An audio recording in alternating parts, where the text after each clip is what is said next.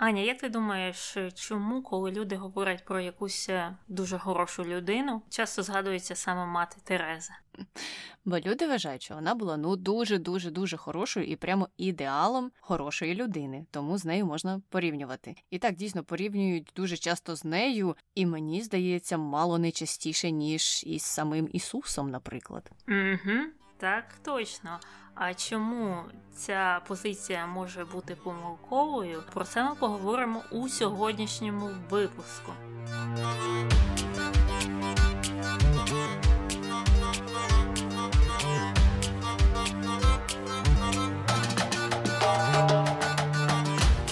Привіт, це Таня і Аня. В ефірі подкаст не без гріха. Дискусії про відомих людей, їх досягнення та сумнівні вчинки. Сьогодні говоримо про мати Терезу. Неочікувано. А що про мати Терезу питають в Гугла?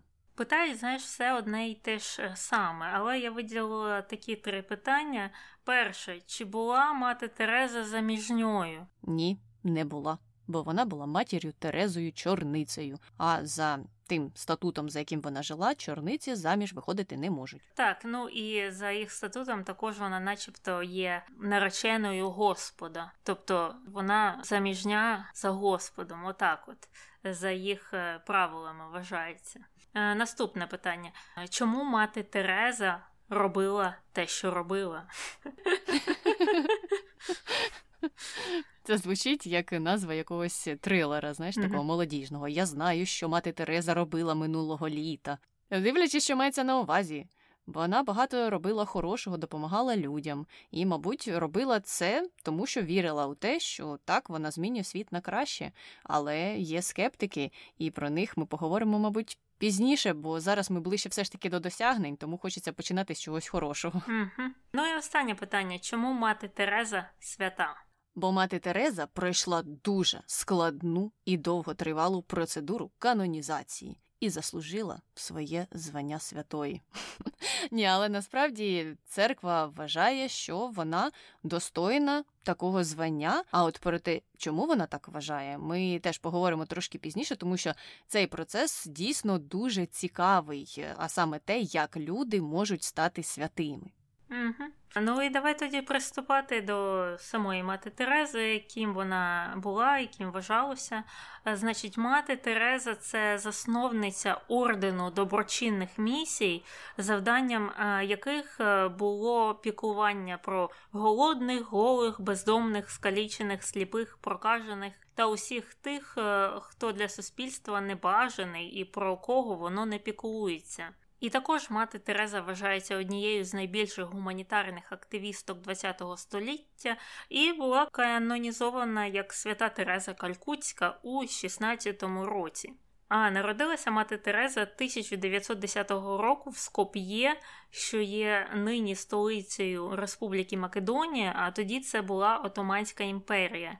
І народилася вона з ім'ям Агнес або Аньєза Гондже Буянджіу. І батьки її Нікола та Дранафіллі Буянджіу, е, вони мали албанське походження. Її батько працював підприємцем, підрядником на будівництві та торговцем ліками та іншими товарами. І сім'я по Янджію. Вони були католиками, і крім цього, також батько її Нікола був е, політичним активістом і виступав за незалежність Албанії. І невдовзі, вже у 19-му році, коли Агнес, тобто мати Терезі, було лише 8 років, її батько раптово захворів і помер. І причина смерті залишається невідомою і понині, але багато хто припускає, що його, начебто, отруїли політичні вороги. Отак, от.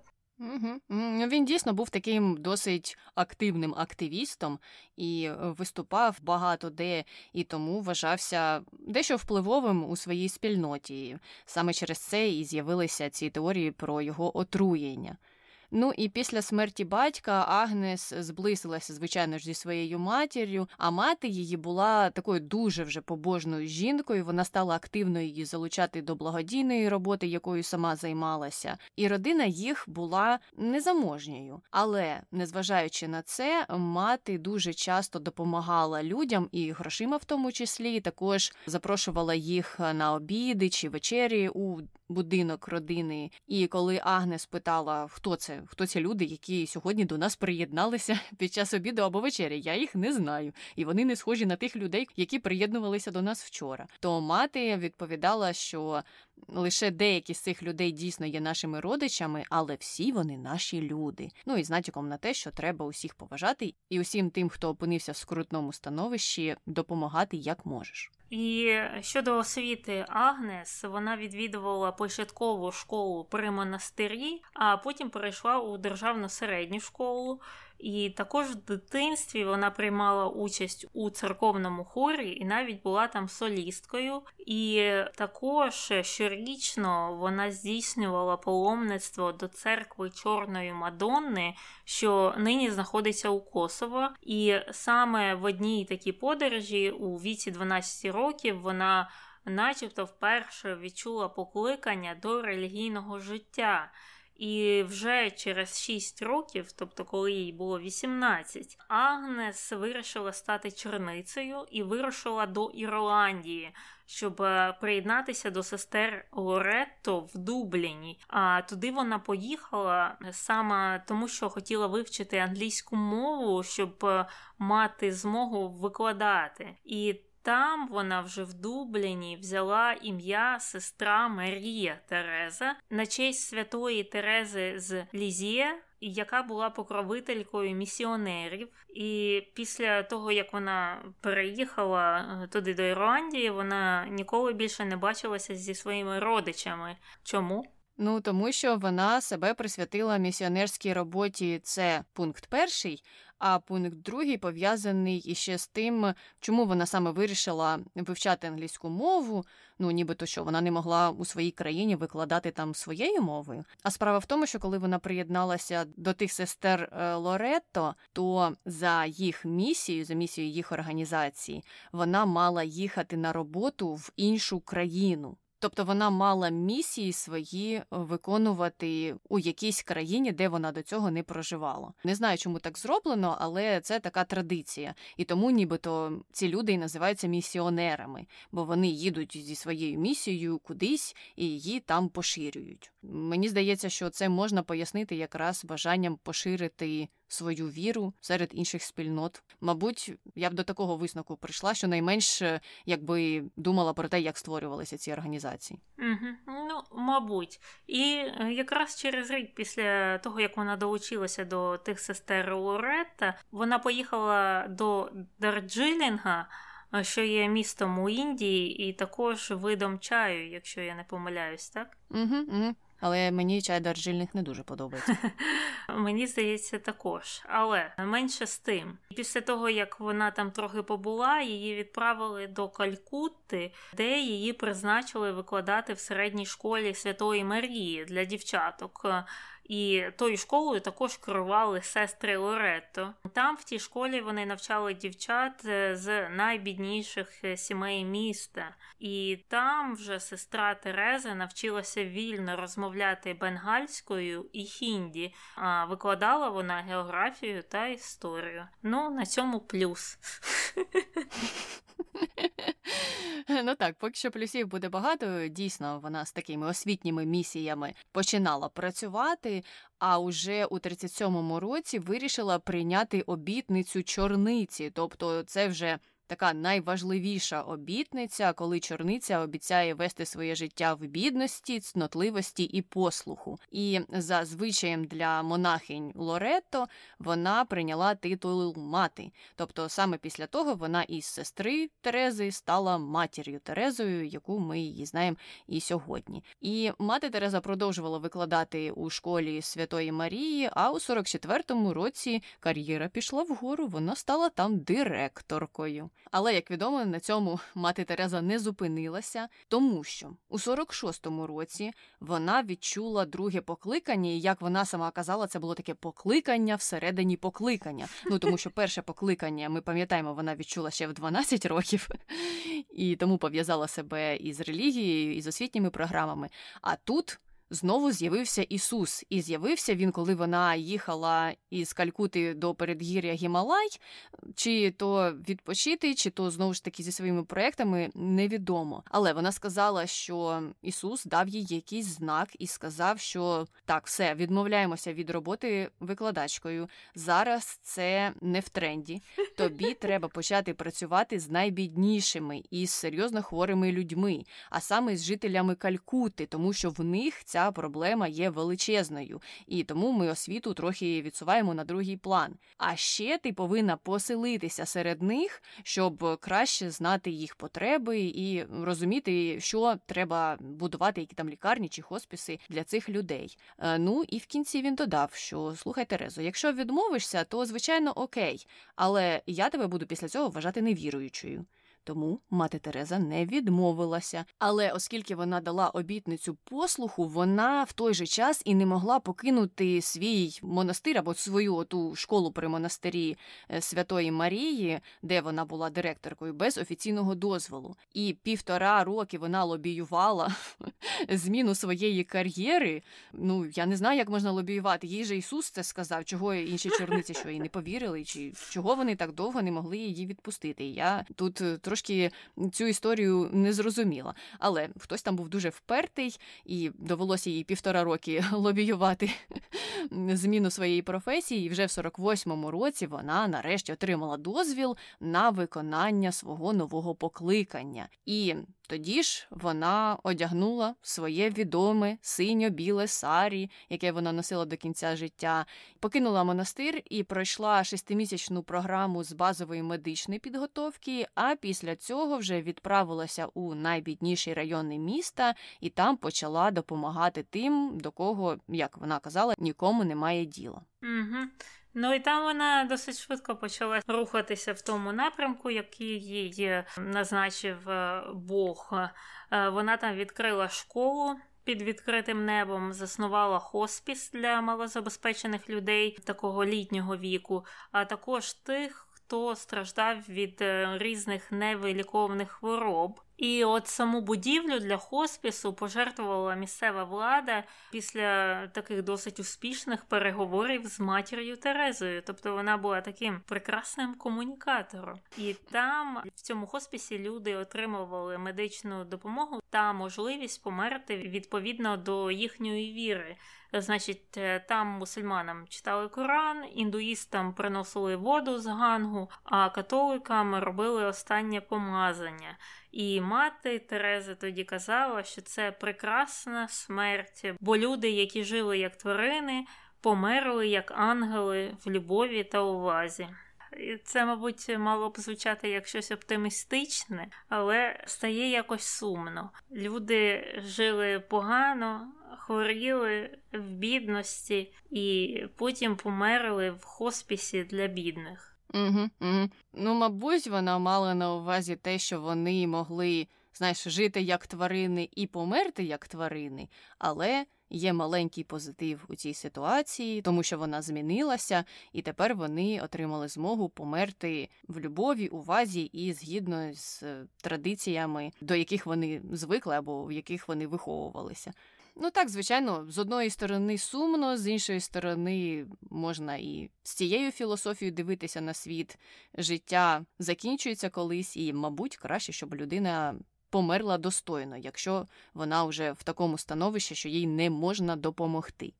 Ну і успішне лобіювання матері Терези продовжилося і у 50-х роках, тому що саме тоді вона здобула канонічне визнання своєї конгрегації, а саме ордену доброчинних місій, тобто на офіційному рівні вже ця організація була створена, і вона її заснувала зі своїми колегами, учнями та вчителями школи Святої Марії, у якій вона до цього працювала. Тобто почала переманювати кадри. Ну слухай, Це нічим не відрізняється від Кремнієвої долини, наприклад, де хтось іде з якоїсь великої компанії, засновує свій стартап, а потім перетягує, перетягує усіляких менеджерів і розробників із тієї старої компанії. Ну так робила мати Тереза. Е, ну і в міру того, як кількість її послідовників почала зростати, почали надходити і пожертви з усього світу. І тому, звичайно ж, масштабність роботи матері Терези почала розширюватися, і протягом 50-х і 60-х вона почала засновувати хоспіси за хоспісами, і окремий, наприклад, для тих, хто хворів на проказу. Потім засновувала будинки для сиріт і для літніх людей, і сімейні клініки, і ще низку мобільних клінік. Ну от мобільні клініки, мені здається, що це дуже добре саме в таких районах, де немає змоги швидко отримати медичну допомогу, і ти знаєш, що, наприклад, в якийсь там день точно приїде твій район лікар, і ти зможеш там до нього звернутися. Крім того, вона почала відкривати подібні організації в багатьох інших країнах, тобто з Індії стартувала і далі, далі, далі пішла по всьому світу. А у 70-х доїхала аж до Нью-Йорка, і там навіть відкрила свою благодійну організацію. А вже у 85-му вона виступила на 40-й річниці Генеральної асамблеї ООН з промовою. і тоді ж відкрила хоспіс е, з догляду за інфікованими Вілснідом, що називався Gift of Love. Слухай, а от ця от її така стрімка популярність, стрімкий ріст її популярності і те, що її впізнавали, тобто ну, всі знали це синьо-біле сарі. І е, те, що її запрошували на такі з'їзди, як е, ООН, наприклад, все через те, що вона робила щось унікальне, тобто до неї жодна монашка або будь-хто не робив цього, не займався цією благодійною діяльністю, волонтерством і всім іншим, або були такі люди, що існували паралельно, але от мати Тереза просто була вдалим маркетологом. Мені здається, друге. Особливо, якщо зважати на те, скільки разів вона там успішно що лобіювала, і саме її зв'язки з Ватиканом, і те, що вона могла до них достукатися і часто з'являлася поруч з папою, тим самим мені здається, і додали їй такої популярності серед вірян. І тоді вже ті, в свою чергу, почали присилати їй гроші на її роботу. Угу. Ну я ж також думаю, що є багато місіонерів, місій від різних релігій, які їздять по різним країнам світу. Там засновують і церкви, і клініки, і хоспіси, і що завгодно, але ну про них е, менше чуєш. Ну я навіть тут зустрічала людей, які є релігійними протестантами, і вони багато де були саме зі своїми місіями. Я зустрічала багато людей, які були в Україні з місіонерством. Тобто вона була не єдиною, хто це робив. Угу, угу. Але вона була однією з тих, дійсно, кому це вдалося робити успішно і з таким великим обсягом. Але продовжимо про її досягнення і про якісь особливі моменти у її житті, коли вона допомагала людям. Наприклад, у розпалоблогі Бейрута, що сталося у 82-му році, мати Тереза врятувала 37 дітей. А відбулося так, що вони там потрапили у пастку у прифронтовому госпіталі. Вогонь йшов з обох сторін, і був ризик, що ці діти загинуть таким чином. Ну а мати Тереза, звичайно ж, застосувала свої навички комунікативні і вміння вести переговори, і отримала гарантію про те, що Ізраїль та Палестина припинять вогонь. А в Бейруті так тоді йшли військові дії за участі Ізраїлю та Палестини. Так, от вони припинили вогонь, і таким чином матері Терезі вдалося врятувати цих дітей, які потрапили якраз у пастку. І цікавим моментом з її біографії є те, що вона разом зі своїми волонтерами допомагала жертвам катастрофи в Чорнобилі. Коли вона дізналася про аварію на Чорнобильській станції, то вирішила їхати в Україну одразу ж, і подорож її почалася з Москви. Ну тому що тоді СРСР ще існував. Вона хотіла створити благодійний фонд для постраждалих внаслідок аварії. Я вже не знаю, чи там клініку заснувати, чи просто коштами їм допомагати. Але їй відмовили. І, звичайно ж, на офіційному рівні там ніхто нічого не пояснював, але вважається, що відмовили їй через те, що не хотіли, щоб представниця католицької віри та ще й Нобелівська лауреатка займалася благодійністю в СРСР. Нічого тут робити Західній Європі. Зараз вони розламають усі наші залізні паркани непрохідні і будуть нам тут допомагати якоюсь благодійністю. Ми і самі впораємося. Ну, якийсь такий сентимент йшов із е, сторони радянської влади. Але мати Терезу це не зупинило. Вона поїхала все ж таки в Україну і там зупинилася у Флорівському жіночому монастирі. Потім поїхала до селища, що знаходилося поблизу Чорнобиля, зустрілася із вірянами, з місцевими католиками, поспілкувалася з ними. І згідно зі спогадами тих, хто там був, на зустрічі було дуже дуже багато людей, незважаючи на те, що нібито на офіційному рівні католицтво тоді вважалося таким, яке не існує на території України і СРСР. Крім того, вона теж відвідала в Києві якусь каплицю. Там вони встановили хрест який мав бути знаком єдності Сходу та Заходу. Ну тобто, фактично, їй вдалося на такі більш символічні заходи потрапити щодо повноцінної благодійної роботи, то вона її там не створила, щонайменш те, що хотіла, але частково, начебто, на неофіційному рівні вона змогла допомагати людям де-не-де. Угу. Ну я думаю, хтось же їй дав добро в'їхати. Тобто, мало того, що з СРСР було важко комусь виїхати, тільки окремі люди мали дозвіл і мали б отримувати той дозвіл від держави. Так туди ж в'їхати не кожен зміг би, бо там були різні перевірки, вони вирішували, чи треба, чи не треба пускати тих людей, і все ж таки вирішили її впустити.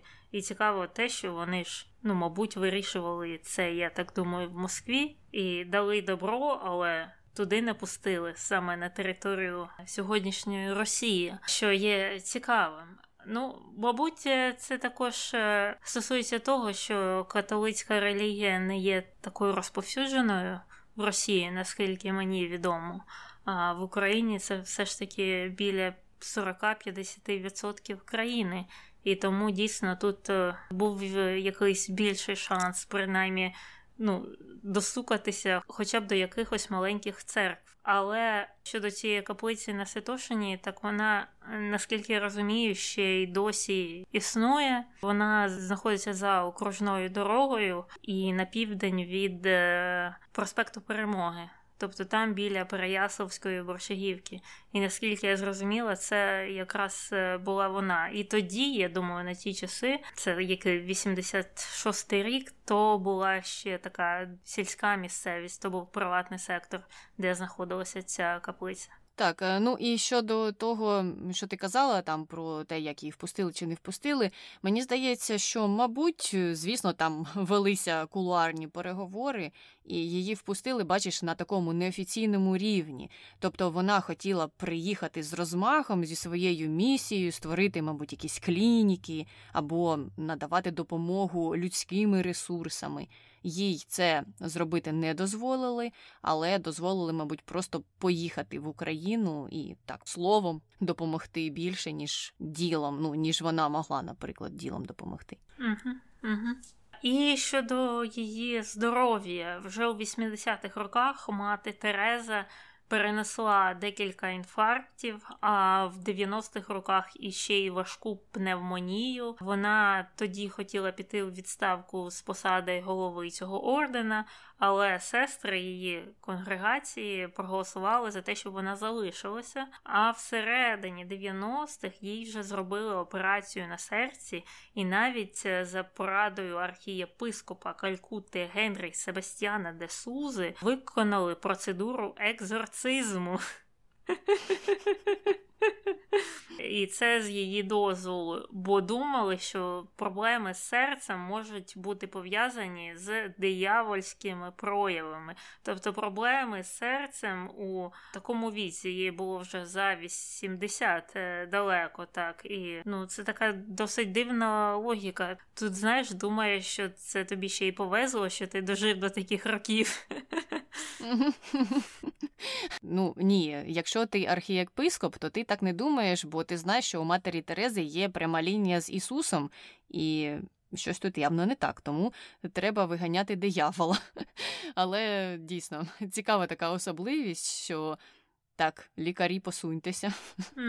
Ми знаємо, що робити. Краще за вас. Зараз виженемо диявола і все, ніяких операцій не треба буде. Хоча вони, звичайно, знадобилися. І у відставку мати Тереза з другої спроби все ж таки пішла. Це сталося на початку 97-го року. Звісно, у неї вже були набагато більш серйозні проблеми зі здоров'ям.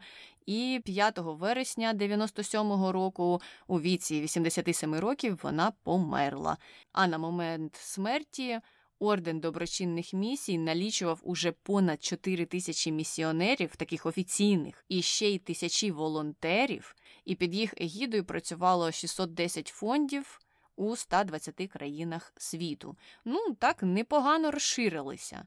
І про те, як вони там працювали, ми ще звичайно поговоримо. Але те, що вони існували, звичайно ж, набагато краще, ніж те, якби цих фондів і цих клінік, і цих хоспісів взагалі ніде не було. І протягом життя свого мати Тереза отримувала, звичайно, різні нагороди, багаточисельні. Але одні з таких найбільших це перлина Індії, що є найвищою нагородою в Індії, і вона надається тим особам цивільним, які зробили величезний внесок у справи цієї країни. І крім того, у 79-му році мати Тереза була удостоєна Нобелівської премії. Це була премія миру за те, що вона надавала допомогу людству, змінювала життя людства на краще. І в цілому за свою благодійну роботу мати Дерезу вважають однією з найважливіших гуманітарних діячок ХХ століття. Хоча сама вона про себе говорила дуже скромно і казала, що та ні, ні, яка ж я гуманітарна діячка, я по крові албанка, а за громадянством я індійка. За вірою я католицька черниця. А щодо мого покликання, то я є людиною світу, а серцем я повністю належу Ісусу.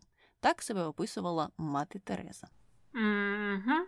Так, е, ну і на цьому прекрасному моменті, я думаю, якраз і можна перейти до контроверсії, які стосуються албанки, індійки та е, католицької черниці мати Терези. Значить, перша наша контроверсія стосується того, що вона схвалювала доктрини католицької церкви, які стосуються контрацепції абортів. Вона, коли отримувала Нобелівську премію миру, вона там у промові своїй сказала, що найбільшим руйнівником миру сьогодні є аборт. Найбільшим руйнівником світу є аборт, що є досить е, цікавим, зважаючи на те, що ну, вона відкривала ці сиротинці, різні організації для допомоги бідним дітям, і ну, вона бачила, скільки у світі існує дітей в бідності, і це ніяк не вплинуло на її позицію щодо абортів. Тобто, якщо ти так е, твердо стоїш на цій позиції, то ти тоді маєш лобіювати місцеві органи влади, які запровадили б ці заборони аборту, на те, щоб е, вони підтримували соціально-економічний статус бідних дітей на такому ж рівні, як і інших дітей. Іншого тут же шляху немає. Тобто, з однієї сторони, ти кажеш ні-ні ні, це руйнує світ, а з іншої сторони, ну тобі треба їздити по всім країнам, бідним країнам світу або просто по бідним громадам, і там знову ж рятувати цих бідних дітей. Ну це досить дивна така позиція. Вона дивна з твого боку, і з того, як ти її аргументувала, і я тут з тобою згодна в той же час. Очевидно, що мати Тереза, католицька черниця, буде виступати проти абортів і проти контрацепції. Ну, знаєш, е, це така контроверсія на поверхні. Звичайно, ми не могли її не проговорити і. Так, е, вона, мабуть, особливо на той час не могла бути такою вже прогресивною чорницею. Це зараз папа прогресивний і навіть uh-huh. сказав он недавно Джо Байдену, який виступає за право вибору жінки або родини щодо абортів, ну і тим паче щодо контрацепції. То папа сказав: Добре, Джо Байден, за це я тебе від церкви не відлучу. Можеш мати таку позицію і бути праведним католиком. Все добре. Бачиш, часи уже змінюються, тому зараз, можливо, скоро церква стане ще прогресивнішою. Я тут навіть. Якщо вже ставати зовсім на сторону матері Терези і приймати усі її позиції, особливо щодо її віри, більше не розумію позицію щодо контрацепції. Ну я розумію, звідки вона йде. Я знаю всі ці історії релігійні і постулати їх, і чому вони виправдовують те, що нібито контрацепцію використовувати не можна. Але Може вже якось вибрати хоч щось одне, що можна було б використовувати. Добре, від абортів ми відмовляємося, то давайте вже хоч контрацепцію дозволимо. І мені здається, що знову ж таки, згадуючи останнього папу, він щодо цього висловлюється набагато м'якше. Угу. Ну і цікаво те, що така е, тверда позиція щодо контрацепції та абортів частіше за все притаманна саме католицькій вірі. Ну, зрозуміло, що будь-яке християнство, воно в принципі так е, хором не кричить за аборти і контрацепцію. Але тим не менше, якщо подивитися на православну церкву або тим паче тим паче протестантську церкву, то у них позиція е, щодо цього ну набагато, набагато м'якіше. І цікаво, що саме там збереглася ця така е, сувора, сувора позиція. І навіть я десь читала якесь е, соціологічне дослідження. По Україні щодо абортів, і на заході України, де більше живе католиків, позиція проти абортів більш популярніша, ніж е, на сході України. І видно такий ну, розподіл по вірі, розподіл по світоглядам, як віра впливає на світогляд людей. Хоча і там, і там, в принципі, християнська релігія. Так, е, дійсно цікаво, що в католицькій церкві це так укріпилося. Але ми йдемо далі. У 95-му році мати Тереза виступила за голосування проти на референдумі, що відбувався в Ірландії. А цей референдум стосувався скасування конституційної заборони, яка існувала на той час, на розлучення та повторний шлюб. Тобто людям не можна було розлучатися та повторно одружуватися. І це питання винесли на референдум. Можливо, хтось би хотів його змінити, і от мати Тереза сказала ні, ні, ні, навіть це не за правилами католицької віри. Ну Що я? Я хотіла якісь компроміси з нею укласти щодо контрацепції і абортів, а якщо вона виступає навіть проти розлучення, то, мабуть, би у нас з нею розмова була короткою. Така слухай, вона тут мала на увазі саме ті шлюби, які реєструвалися в церкві, а не, наприклад, там в суді чи в якійсь там міській адміністрації. Саме ці релігійні так, шлюби, вінчання, які проходили через вінчання або просто будь-які, навіть ті, які не мали нічого спільного з релігією. Люди пішли в суд, розписалися і взагалі в церкві ніколи не були. Мені здається, що там було це все пов'язано, тому що заборона була конституційною, значить, це стосувалося шлюбу офіційного, яким він є. Ну а що конституція може впливати на традиції церкви, і тому я тут думаю, що це церква дуже сильно вплинула на те, як там колись приймалися які закони і як писалася конституція. І тому шлюби, можливо, вони були на той час церковними, були вплетені у саму конституцію, і була встановлена заборона на розлучення. Ну тому що відомо, що католицька церква це не схвалює. Добре, зрозуміло. Тоді можемо переходити до нашої другої контроверсії. Вона стосується листів матері Терези, які опублікували в 2003 році, і це було її приватне листування. І в цих е, листах е, виявилося, що у неї була криза віри, яку вона переживала протягом більшої частини останніх 50 років свого життя. А вона померла скільки? В 77, здається. І в одному листі такому вона писала, що не знає, де її віра, що здається, що в глибині її нічого немає, тільки порожнеча і темрява, і про те, що у неї були якісь е, думки е, страшні, що вони змушували її страждати невимовною агонією. Тобто виходить так, що на зовнішній світ вона проекціювала одну картинку, так? А внутрішній світ був зовсім іншим, бо вона назовні ніколи не висловлювалася на цю тему. Ну, ми тільки що відійшли від першої контроверсії, де вона там чітко стояла за католицькими постулатами, так? А всередині вона думала, хм, а може бути, я й не права. Ну, я не знаю, чи вона думала, може, я і не права, але вона дійсно мала якісь проблеми і не знала, може, та віра не працює, може, якось так. І дивно, дивно, що так відбувалося, тому що мені здається, якби вона про це сказала ще за свого життя, то це б їй допомогло здобути ще більше аудиторії бо людям таке подобається. А саме те, що людина, яку вони вважають ідеалом, може бути і не ідеальною, може бути такою, як всі вони і вона не зверху там на них щось кричить і говорить, як їм жити, а у неї існують в житті такі ж самі проблеми з вірою, ну або з якимись іншими питаннями, щось таке повсякденне, з чим стикається більшість людства.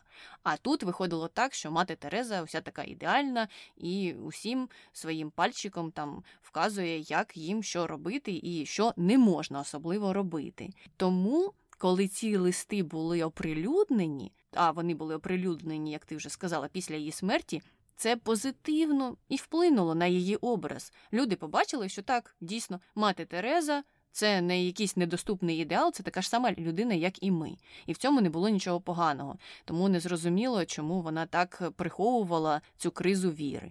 Угу. Ну і нарешті ми підійшли до нашої третьої контроверсії. Вона стосується критики установ, які створила мати Тереза. І як відомо, крім різних релігійних діячів, сестер на ці установи працювали також волонтери. І ці волонтери потім давали досить цікаві свідчення про свій досвід праці в тих е, клініках, хоспісах, е, школах, е, які створила мати Тереза. І один з таких волонтерів розповідав, що він був шокований умовами в Індії, коли туди приїхав. Його звали Хемлі Гонсалес. Він, коли прибув до однієї з клінік в Індії, він сказав, що там взагалі ніхто не перевірив його навички медичної допомоги, ніхто не надавав е, ніяких там тренінгів, е, нічого не розповідав. І, взагалі, за його словами, там панувала антисанітарія що медсестри по декілька разів використовували одні й ті ж самі шприци і не обробляли їх нічим. Хворі люди були змушені митися в холодній воді, бо в клініці не вистачало обігрівачів. І також е, часто в клініках не було жодного справжнього лікаря або медсестри. Також були свідчення про те, що там е, не практикувалося обезболюючі, тобто, навіть якщо людині ампутували щось їй не давали обезболююче, що звучить е, досить жахливо, як на мене. Mm. Ну і мене занепокоїв той пункт про повторне використання шприців або іншого обладнання, яке контактує з різними рідинами людського організму. А занепокоїло мене це тому, що мати Тереза допомагала людям, у яких були дуже тяжкі невиліковні хвороби, і ці хвороби могли якраз і передаватися тим шляхом. Тут ти вже й не можеш це назвати допомогою стовідсотковою. І я не розумію, чому вони навіть на це не зважали. Хоча існують ті, хто виправдовувався перед такими критиками і казали, що мати Тереза насправді не мала на меті створити якісь п'ятизіркові клініки, і щоб там вже все було на найвищому рівні. Просто вона хотіла покращити останні дні життя людей, фактично, щоб вони не помирали на вулиці в якихось жахливих умовах, а щоб вони відходили в інший світ мирно, і як вона там казала, як ангели і в любові. Але критики не стихають. І на це тим, хто підтримує організації Матері Терези, відповідають, що чекайте, чекайте, добре, не п'ятизіркові клініки, але ж, хоча б звичайні клініки можна було створити з огляду на те, скільки грошей отримувала мати Тереза і її орден з усього світу. І хоча б модернізувати ті заклади за ті гроші, ну можна було б. Це ж не те, що вона отримує 5 доларів і все, і не може нічого з цим зробити. І тут постає питання кількості проти якості, що краще зробити, зробити мільйон хоспісів, в яких будуть антисанітарні умови, чи зробити, ну не знаю, там вдвічі менше, але більш якісних. Або, можливо, треба тоді задуматися над мобільними клініками якісними, які б подорожували і могли б е, таким способом покрити більшу територію і якось допомогти нестачі кількості клінік. Багато багато питань, звісно ж,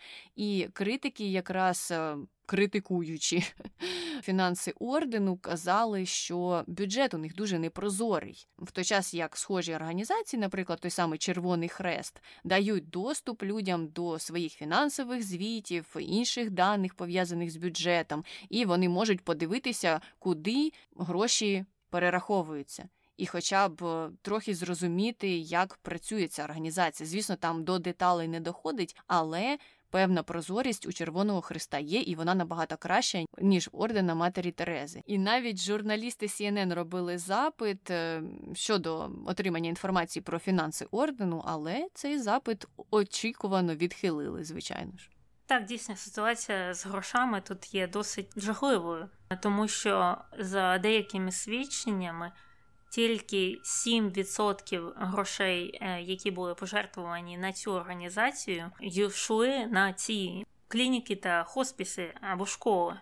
Тобто, куди дівалися інші 93%, де ці гроші, хто їх як використовував, і взагалі, що з ними сталося, ніхто не знає. Відомо було тільки те, що у мати Тереза, бо її організації був рахунок у Банку Ватикану, і там ну, лежали просто мільйони мільйони доларів. Але чого вони там лежали, коли ви не могли закупити голки для шприців або обезболююче? Це не зрозуміло.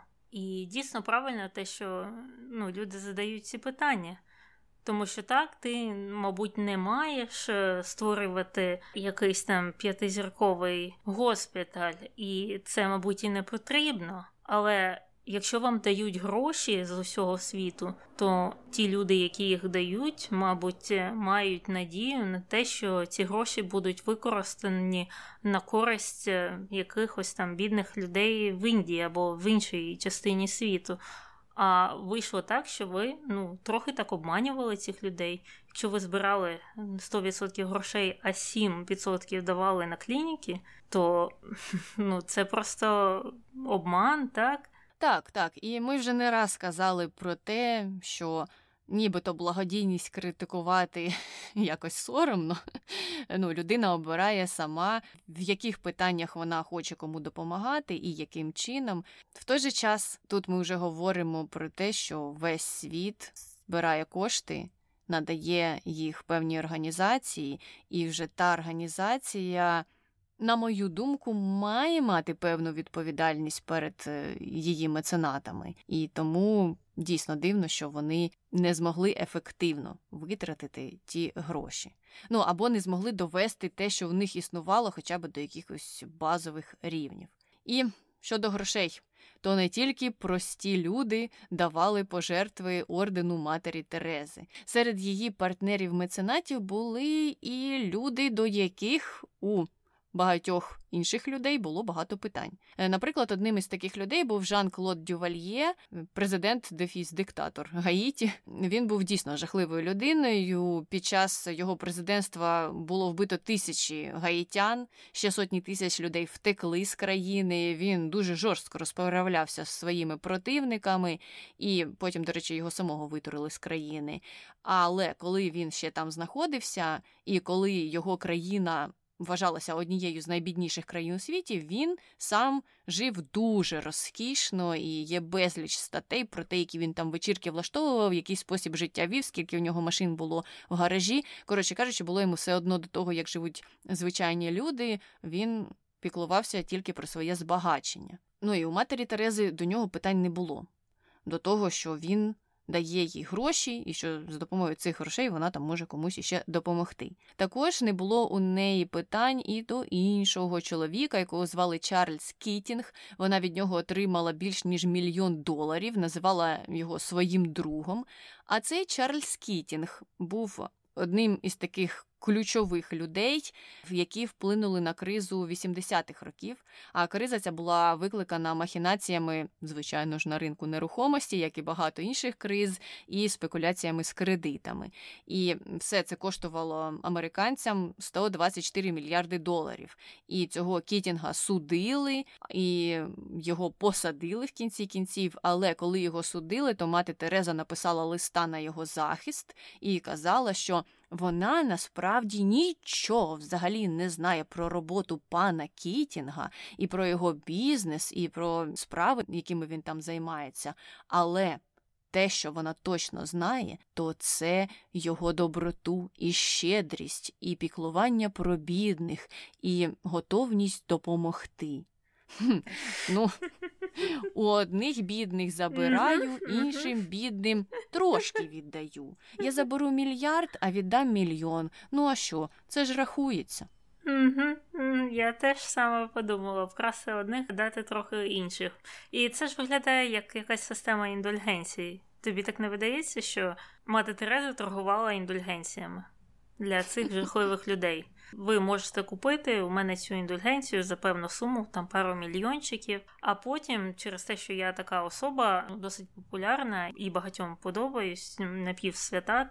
Тоді була. І потім, якщо ви в якусь там погану справу влізете, я за вас слово замовлю, і все буде нормально. І в свою чергу ті ж поганці, які давали їй гроші, е, жертвували, то вони ж е, про себе починали краще думати що ой, якщо там зі мною зустрілася сама мати Тереза, то це означає, що я насправді, можливо, і не диктатор Гаїті.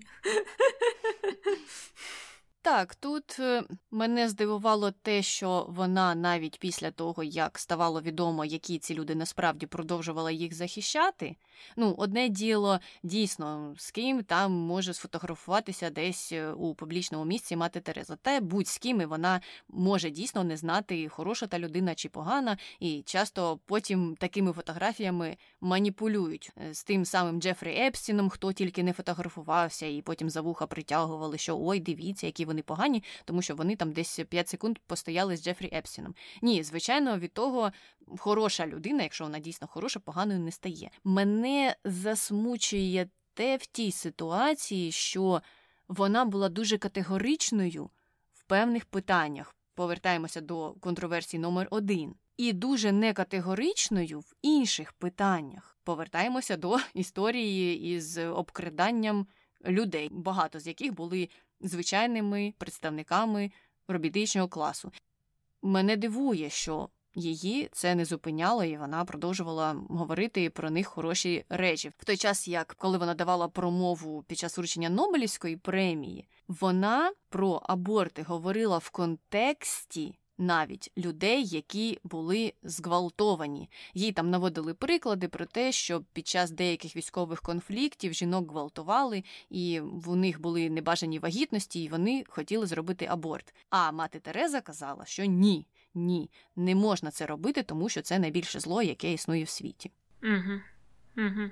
Ну і щодо того, хто її ще критикував, це були не тільки волонтери, ще й британський медичний журнал The Lancet у 94-му році повідомляв, що в її е, центрах не вистачає ліків, і що в цілому пацієнти не отримували лікування необхідного для полегшення болю, і що багатьох з цих людей можна було б вилікувати, якби вони отримали професійну допомогу. І е, дійсно про мати Терезу кажуть, що вона там врятувала десятки тисяч е, життів. І мені здається, вона сама про себе таке казала. Але ті, хто підраховував це, вони вказували, що вона врятувала 700 життів, що дійсно є плюсом 700 врятованих життів краще, ніж нуль в будь-якому випадку. Але чи це було ефективно зроблено, хоча б з економічної точки зору, маючи мільйонні мільйонні пожертвування? Так, так, дійсно залишається багато питань, але мати Тереза сама намагалася виправдатися, і виправдання це було ну теж досить філософським. Вона казала так: є щось прекрасне в тому, щоб е, спостерігати за тим, як бідні приймають свою долю і страждають так само, як Ісус. Їх страждання допомагають всьому людству. Слухай, я зрозуміла, вона не боролася з бідністю, так? Це не було її метою. Вона підтримувала бідність. Ну, з цієї фрази виходить таке, що ну, якщо Ісус страждав, то те, що е, страждає певна кількість людей, це їм начебто на плюс, це на користь. Це означає, що на меті у неї не було там хоча б трохи подолати цю бідність, побороти її, покращити становище цих людей. Ця вся місія була направлена на те, щоб підтримати їх під час їх страждання. Ну, фактично, вона була направлена на те, щоб популяризувати католицизм у різних куточках світу більше ніж на боротьбу з бідністю. Вона була направлена на освітні проекти, але освітні проекти були при церквах, при монастирях, при монастирях і церквах католицьких, і так само в лікарнях їм не допомагали в плані лікування, людей не лікували, людям допомагали мирно померти. Так, там дійсно проводилися практики відповідно до віри. Але загалом організації то відкривалися під егідою Ватикану того ж самого. І тут знову ж таки переглядається трохи лицемірність, тому що коли у матері Терези почалися проблеми зі здоров'ям, ну вона ж отримувала висококласну допомогу в американських клініках. Угу. І я розумію, що на противагу моєму коментарю можна сказати, що ну це ж мати Тереза, вона важлива персона. Якби її не було, то не було б цих організацій, не було кому лобіювати, тому важливо було, щоб вона залишалася живою і жила довго і щасливо. І так я погоджуюся, що добре, що вона прожила довге і щасливе життя. Якби вона жила до 120 років, було б ще краще. Просто ці коментарі викликають деякі сумнівні реакції коли ти дивишся на життя цієї людини. Якби вона цього не говорила, то uh-huh. бо якось сформулювала по-іншому, було б краще. Угу. Ну і вона ж дала обітницю колись там в молодості, що буде е, там носити одну і ту саму одежу і жити завжди серед бідних людей. А життя серед бідності, життя в бідності, воно не передбачає висококласні американські клініки, наскільки я розумію. Угу, угу. Коротше кажучи, залишається багато запитань, і мені здається, що можливо, виходячи з тих коментарів, які ми проговорили в контроверсіях, може здатися, що мати Тереза така жахлива. Ні, я її в цілому такою не вважаю, і звичайно про це ми поговоримо в наступному випуску. Але не сказати про це теж було б неправильно, тому що її вважають святою і ідеальною без жодної, жодної, жодної негативної риси багато-багато людей. А виявляється, що вона була звичайною людиною, як і більшість нас. І ми завершили з контроверсіями. Переходимо до дуже цікавих конспірологій і до чудес, пов'язаних із матір'ю Терезою. У 2002 році Ватикан визнав перше чудо пов'язане з нею. Це була історія, яка трапилася з жінкою на ім'я Моніка Бесра. Вона сказала, що вона вилікувала пухлину черевної порожнини завдяки тому, що постійно молилася матері Терезі, і тому мати Тереза заступилася перед Богом за цю жінку, і вона в кінці кінців одужала. Лікарі на противагу Моніці казали, що насправді у неї була не пухлина, а киста, спричинена туберкульозом, але то вже таке діло. Ватикан визнав це чудом. І в результаті того, що Ватикан зробив таке визнання, мати Тереза була беатифікована як блаженна Тереза Калькутська. І беатифікація це офіційне таке зарахування померлої людини, яка була праведною людиною або мученицею до лику блаженних. І це один з етапів канонізації цієї людини. Той етап вона пройшла. А у 2015 році папа Франциск вже видав указ про те, що сталося і друге чудо, яке приписували матері Терезі. І таким чином це відкрило шлях для її канонізації. А друге чудо сталося, коли Марсіліо Андріно з Бразилії зцілився. У нього діагностували якусь там вірусну інфекцію мозку, і були там жахливі симптоми. Він впав у кому. Дружина і родина почали молитися матері Терезі.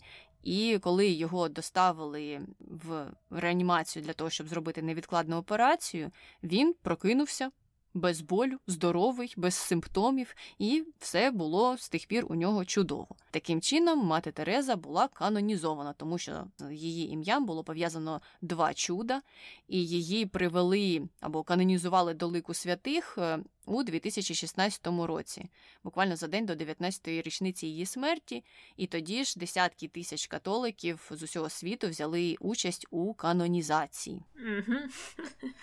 Так, слухай, ми говорили про княгиню Ольгу, яка також стала святою. Хоча вона стала святою за православними законами. Я от думаю, які тоді процедури е, там проходили. Чи є такі вимоги, щоб для того, щоб стати святим в православній релігії, треба теж зробити декілька чуд. І якщо так, які то були чудеса, зроблені княгинею Ольгою.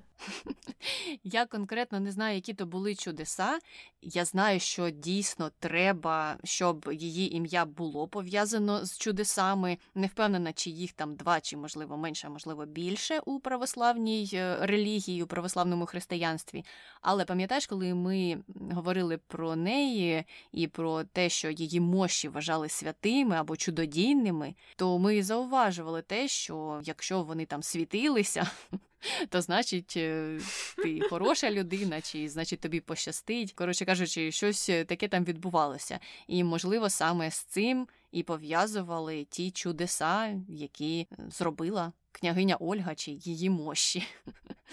Але конкретних історій я не пригадаю. І тут ми ж не можемо не зупинитися на процесі канонізації, бо це дуже цікаво. І так як ми говоримо про Терезу, про мати Терезу, то я пропоную обговорити процес канонізації в католицькій вірі, але мені здається, що він дуже схожий і в православній вірі. І цікаво, що раніше канонізація переживала різні злети і падіння. Спочатку, коли людей вирішили канонізувати, то цей процес відбувався набагато легше і швидше. Їх канонізовували буквально ну ледь не за один день. От вирішили цього канонізуємо, все канонізували. Потім вийшло так, що дуже багато людей канонізували, і церква сказала Стоп. Вже у нас повна книжка тих святих, треба якось цей процес трохи ускладнити. І з тих пір він має декілька стадій. І починається процес канонізації задовго до того моменту, коли людина фактично буде вже канонізованою і визнаною святою. Як правило, визнання когось святим може розпочатися як мінімум через 5 років після смерті цієї людини. І це правило ввели для того, щоб шум і емоції згасли, щоб не було як раніше, що людина щось таке хороше зробила, померла, і всі дружно кажуть, що давайте її тепер канонізуємо, бо вона ж була прекрасною. Ні, церква тепер відповідає, що давайте почекаємо 5 років, подумаємо, чи була вона такою хорошою, чи може не була. Може, ми через 5 років її взагалі не згадаємо. І тоді, вже якщо згадаємо, то розпочнемо процес канонізації. Деякі люди можуть чекати на канонізацію довше, ніж інші, а винятки є, тому що папа римський може скоротити цей період очікування, тобто у нього є таке. Правило, магічна паличка. І, наприклад, якраз у випадку з матір'ю Терезою процес її канонізації почали у 99-му році, а померла вона у 97-му, тобто не вичікували 5 років. А деякі люди чекали більше ніж тисячу років. А мати Тереза сказала їм: мені тільки запитати, я швиденько, а ви чекайте у своїй звичній черзі. Хоча тут і інша сторона цієї ситуації досить цікава. От я думаю, людина якась чекала на свою канонізацію тисячу років. Хто лобіював? Її інтереси через тисячу років після її смерті. Ну, всі ж її родичі вже померли найближчі. Це ж це якісь прапрапрапраправнук її вирішив пролобіювати і сказати: А пам'ятаєте, мій далекий родич робив якісь хороші справи, і ви йому ще тисячу років назад обіцяли канонізацію, і все ніяк ніяк. Тобто, дійсно, якісь цікаві процеси відбуваються. Але повернемося до періоду стандартного очікування. Коли він завершується, то єпископ єпархії, у якій померла особа, тобто єпископ, який повинен добре знати цю особу, може почати досліджувати життя цієї людини, щоб побачити, чи вона його вела з достатньою святістю, з достатніми чеснотами, і чи можна її дійсно в перспективі вважати святою. І тоді починають е, церковні представники збирати докази про життя і різні добрі вчинки цієї людини. І в тому числі збираються і свідчення свідків. Якщо цих доказів достатньо, тоді єпископ іде у конгрегацію в справах святих. Є і така організація. А ця конгрегація уже дає папі римському рекомендації щодо того, кого треба канонізувати, а хто недостойний цього звання. І після того, як справа приймається до розгляду конгрегацією, то особу можна назвати слугою Божим. Тобто це ще один етап. Вона пройшла уже на шляху до своєї канонізації. І коли я досліджувала це питання, мене дуже насмішило те, що раніше існувала посада так званого адвоката диявола, а він мав знайти певні такі контраргументи або нарити якийсь бруд на цю особу, яка є на шляху до канонізації. І цей бруд, ці контраргументи мали б завадити цьому процесу. Але потім церква вирішила, що ні, мабуть, ми цю посаду приберемо, і зараз існує посада, яка називається промоутер справедливості, і цей промоутер справедливості слідкує за тим, щоб все просто відбувалося за правилами. Тобто немає людини, яка б знайшла контроверсії, пов'язані з особою і її життям. Бачиш, вони не хочуть слухати про щось дуже погане. І мені цікаво, чому знову ж таки, чи хтось там про когось щось таке дізнався, що не варто було б дізнаватися, чи звідки з'явилася відміна цієї посади. Ну і тим паче такі книги, які. Критикували Марію Терезу, ще були опубліковані за її життя. А вже після життя також вийшло декілька книг, які описували проблемність е, її організації і, взагалі, її проблемність. Тобто їм не треба було б далеко там шукати. Бо е, один з людей, які написали цю книгу, він працював на цю організацію. Він був волонтером, він їздив там по різним країнам, де є філіали цієї організації, цього ордену. Він збирав інформацію, брав інтерв'ю у людей, які там працювали. Тобто. Вся ця інформація про різні погані речі, які відбувалися навколо цього ордену, вона вже була зібрана в книжках, і їм не треба було б е, далеко ходити, але вони вирішили це не читати. Ну, вони не те, що вирішили це не читати, просто це не було в їх обов'язках. Mm-hmm. Вони ж е, збирають тільки щось позитивне, а адвоката диявола вже не існує, і він не може виконувати відповідно ці завдання. Добре, рухаємося тоді далі, ближче до канонізації. Конгрегація у справах святих починає вивчати докази святості, і якщо вона схвалює ту справу, передає її папі римському. А папа уже вирішує сам, чи прожила та людина життя з такими героїчними чеснотами, як каже церква, чи ні. І якщо вона дійсно його так прожила, то тоді її вважають тією, яку дуже поважають. І це якесь офіційне звання зі сторони церкви знову ж таки. Після цього починається наступний етап, уже більш серйозний, пов'язаний з чудесами. І цей етап називається беатифікація. І як е, ми вже розповідали раніше, у ситуації з матір'ю Терезою потрібно, щоб сталося чудо пов'язане з молитвами цій особі. І молитви мають іти після того, як ця особа вже померла. А чому це має працювати саме так? Тому що молитви, які справдилися, розглядаються як доказ того, що людина уже на небесах. І може там лобіювати інтереси тих, хто молиться до неї. Тобто матір Тереза продовжила свою роботу і на небесах. І ці інциденти мають бути підкріплені доказами, звичайно ж. І тоді, тільки після того, як е, це все переглянеться, вони можуть вважатися чудесами. Тобто, просто так, нібито там хтось комусь не може історію розказати, що ой, на мене вчора не знаю, звалилося чудо. Ні, треба докази. І після беатифікації кандидат отримує вже титул блаженний. І цікаво, що тут є винятки. Є ті, хто можуть поперед черги знову ж таки вбігти і стати блаженними без чуда. А це мученики, і їм дозволяється беатифікуватися саме без підтвердженого першого чуда. От так от. Так, а хто такі мученики? Чим вони відрізняються від інших? Ті, хто дуже дуже сильно страждали за свого життя, і це страждання було схоже на останні дні життя Ісуса, наприклад. Тобто ті, хто за віру дуже постраждали. Угу, угу. Я думаю, щодо цієї системи, що треба там докази, що молитви здійснилися, і чудо сталося, і цього достатньо, так? Але це ж не повний обсяг е, збору інформації. Я думаю, це ж треба позбирати всіх людей, які колись молилися на мати Терезу, для того, щоб вона їм допомогла, і потім подивитися на відсоток молитв, які здійснилися. Оце був би правильний підхід, відсотковий. Тобто, якщо 10 е, тисяч людей молилися на мати Терезу, і у 80% випадків молитви здійснилися, то дійсно, можливо, щось працює.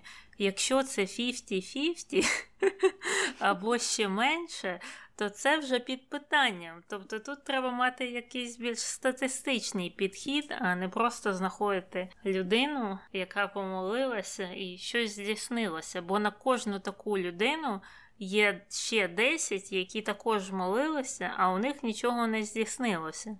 Угу. Але, Таню, тут е, твоє дослідження спотикається через великий камінь, тому що цим каменем є те, яка це людина, про що вона молилася, це А і Б, а В це те, чи вдалося матері Терезі там на небесах донести інформацію до Ісуса, і чи вважав він цю інформацію такою, яка варта його уваги багато умовностей, розумієш? Тому мені здається, вони і прийшли до тільки двох чудес і не вивчають усі дані. Тому що якби ми почали вивчати усі 100% даних, я погоджуюся, що це демократичний, а ще й науковий підхід. А вони не хочуть їх вивчати, бо це ж прийдеться історії усіх людей відповідно вивчати, дивитися, чи вони достойні того, щоб молитва справдилася, яка це молитва була. І так ми нікого не канонізуємо в кінці кінців. Так з того, що ти сказала, виходить, що мати Тереза є е, певним посередником, так, між людьми, які на неї моляться, та Богом. Так, Якісь добрі люди моляться на мати Терезу. Мати Тереза відчуває, що ці люди хороші, що їм треба допомогти. Вона йде до Бога, просить у нього допомогти, він дає добро. І потім це добро спускається на землю до цих е, людей, так? Бінго. Ну так у мене питання: чого тоді молитися на посередника, якщо можна молитися Богу? Того, що Таня, ти ж, наприклад, не можеш зараз подзвонити Білу Гейтсу. Тобі треба шукати посередника. Так само працює все із справами на небесах. Слухай, так виходить так, що ти від бюрократії не втечеш навіть на тому світі. Це дуже регламентовано і дуже складно. І дуже складний процес канонізації, до якого ми повертаємося, і якраз повертаємося до останнього етапу. Канонізація саме і є оголошенням померлої людини святою, і щоб досягти цього етапу, необхідно, щоб сталося вже друге чудо, пов'язане з молитвами цій людині. І молитви уже мають відбуватися після того, як вона була беатифікована. Тобто не може статися два чуда перед беатифікацією, і одразу ж людина перескакує процес беатифікації і стає святою. Ні, ні, ні. Її повинні беатифікувати, і потім повинно статися ще одне чудо, і тоді вже її канонізують до лику святих. А мученики, як ми пам'ятаємо, це виняток, і їм треба лише одне підтверджене чудо, щоб стати святими. Ну а під час церемонії канонізації папа проводить спеціальну месу, читає там голос історію життя людини, співає молитву, яка проголошує її святою, і ці церемонії, як правило, залучають дуже велику аудиторію. Наприклад, під час канонізації матері Терези були присутні десятки тисяч людей з усього світу. Вони позбиралися, щоб послухати цю молитву і щоб бути присутніми під час цього процесу. І тут, під кінець, ми повертаємося до того, що ми ж зараз е, обговорюємо розділ конспірологій, і до цих чудес, і до того, як на ці чудеса реагують різні люди, тобто ті люди, які проголошують це чудесами, зрозуміло, що вони вважають їх такими. Але у обох випадках, тому що ці випадки пов'язані з медичними історіями, є лікарі, які відповідають: А ми що в цей час робили? Ми стояли в операційній протягом п'яти годин, робили якісь складні маніпуляції, щоб вас врятувати, а ви нам і не подякували, тільки матері Терезі. Ну ми не проти, добре, моліться, але все ж таки наші заслуги тут теж є. Ну і на це мало хто у цих історіях зважає. Угу. Ну і якщо ж знову повернутися до тої схеми з посередниками, то тоді, якщо це так працює, то лікарі також є посередниками, правильно? Тобто спочатку лікарі, потім мати Тереза, а потім Господь. Тобто, коли Господь відповідає на молитву і через мати Терезу дає добро, воно потім спускається до лікарів, які правильно лікує, і людина виздоровляє. Отак от. Так що лікарів треба теж е, канонізувати. Знову повернемося до витоків і будемо канонізовувати усіх. Просто розумієш, тут е, дійсно є такі ситуації, коли кажуть, ось це чудо спустилося, як ти розповідала, через лікарів, і вони мені допомогли. А є історії, як друге чудо пов'язане з матір'ю Терезою, коли людина просто нібито встала і пішла без симптомів, які вона до цього відчувала. І лікарям у цьому випадку особливо то й не дякували. Дякували лише матері Терезі. Ну так я ж не кажу, що треба всіх лікарів канонізувати, а тільки от е, ті, що правильні операції роблять. Ну, я просто казала про те, що мені трошки жаль у тих лікарів, яким не подякувала, бо я все ж таки вважаю, що їх заслуги там теж були. Добре, ми закінчили з матір'ю Терезою. Якщо вам є щось е, додати, обов'язково нам напишіть. Е, якщо ви вірите в чудеса або молитеся на мати Терезу, також обов'язково нагадайте про себе. А ми переходимо до коментарів про Енді Ворхола. Коментар перший. Мистецтво Ворхола добре передає сутність американців. Хто, як не вони, молитиметься на Кока-Колу?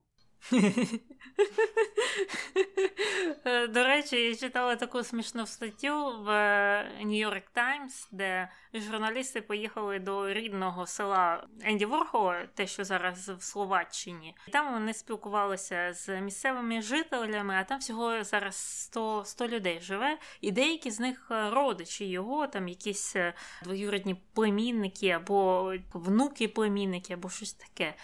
І у них навіть те ж саме прізвище. І вони питали у них. Ну, а як ви ставитеся до його творчості? А та жіночка каже така: ну, ви знаєте, для того, щоб стати знаменитим в Америці, не треба бути талановитим, треба бути всього інакшим. А от Енді він якраз інакше, і через це він е, добився такого успіху. А от на смак цієї жіночки Рембрандт е, набагато краще, незважаючи на те, що Енді Ворхол це її родич. Ось така найкраща критика від родичів. Ну, але але є можливо і правда у тих словах. Дійсно, де як е, не в Америці може відбутися такий феномен. І ми Самі говорили у випуску минулому, що є безліч людей, які вважають Енді Ворхола не те, що не талановитим, а тим, хто зруйнував мистецтво і нічого взагалі спорідненого з мистецтвом не створював. Є два табори, як завжди. Коментар другий: він мій улюблений художник. Жаль, що він так неочікувано помер. Так і так, я згодна, можливо, це чийсь е, улюблений художник, е, кожен має на це право, і дійсно жаль, що він неочікувано помер. Йому всього було 58 років. Але тут знову ж передавала та історія з розстрілом. Так, коли в нього стріляли і не один раз, і це також повпливало на його стан. Тобто тут такий ланцюжок поганих речей з ним стався, і так він і пішов. Хоча от е, його критики, і навіть не такі суперкритики, його, які його ненавиділи, казали, що у другій половині свого життя його мистецтво стало гіршати. Тобто, якщо там як би ти не ставився до тих супів, то вони хоча б були такими вибуховими, вони захопили увагу всіх, і потім якісь інші також речі після цього він випустив. А от вже під кінець життя це було щось ну нікому не цікаве. Так що невідомо, що б він створював далі, якщо б він не помер. Угу. Він же тому і перейшов до кінематографу. Він хотів потрапити в Голівуд, не потрапив в кінці кінців, але ця зміна була через те, що він нібито і сам зрозумів, що вже немає більше ідей. Ну скільки мені ще портретів створити? Вже Мерлін Монро є, Лайза Мінелі, Ліс Тейлор і ще багато-багато знаменитостей. Ніщо вже не являється таким новим і шокуючим, яким було, як ти сказала, до того. А ми переходимо до хрінометру. Час сказати, що ти ставиш Енді Ворхолу, Таня. Ой, я йому ставлю десь один з половиною два. Я не є поціновуючим його творчості, але знову ж воно має право на існування. Мені, мабуть, не сподобалося те, що він використовував інші роботи і не посилався на них, особливо коли ти вже в такому статусному становищі, коли тебе впізнають, тебе знають, в тебе є багато грошей, а ти просто береш чийсь твір щось з нього робиш, і потім ще хтось буде судитися, але то вже після твоєї смерті, так що він це не застав. Але. В принципі, нічого поганого. Зрозуміло, я погоджуюся, я теж поставила два, тому що мені не сподобалося, як він пасивно ставився до бід тих людей, яких він до цього дуже сильно використовував і експлуатував у своїх роботах, і йому було цікаво працювати з людьми з непростими долями, але коли ця непростота проявлялася в їх житті, він відсторонювався і ніяким чином не намагався допомогти. І багато цих людей були його друзями насправді. Але він це пояснював тим, що всі дорослі люди хоче людина вистрибнути з вікна, хай стрибає. І це все, що я хотіла сказати про Енді Ворхола. Але якщо ви хочете нам щось про нього розповісти, або про будь-кого, кого ми обговорюємо у наших випусках, то пишіть нам на пошту podcastnbg.gmail.com. Залишайте свої коментарі під нашими випусками на Ютубі. Також розповідайте про нас своїм друзям, родичам, тим, хто цікавиться подкастами, щоб поширити інформацію про наш прекрасний продукт. Ну і якщо ви хочете стати нашими меценатами, то підтримати нас можна на Патреоні. Посилання на нього є в описі під кожним випуском. Ну і мені здається, на цьому все. З вами була Таня і Аня. Почуємося. Бувай! Well, well, well. Суня? Суня. Ти чуєш, як Суня бігає? Окей. О, чую. Угу. Окей. Сонька.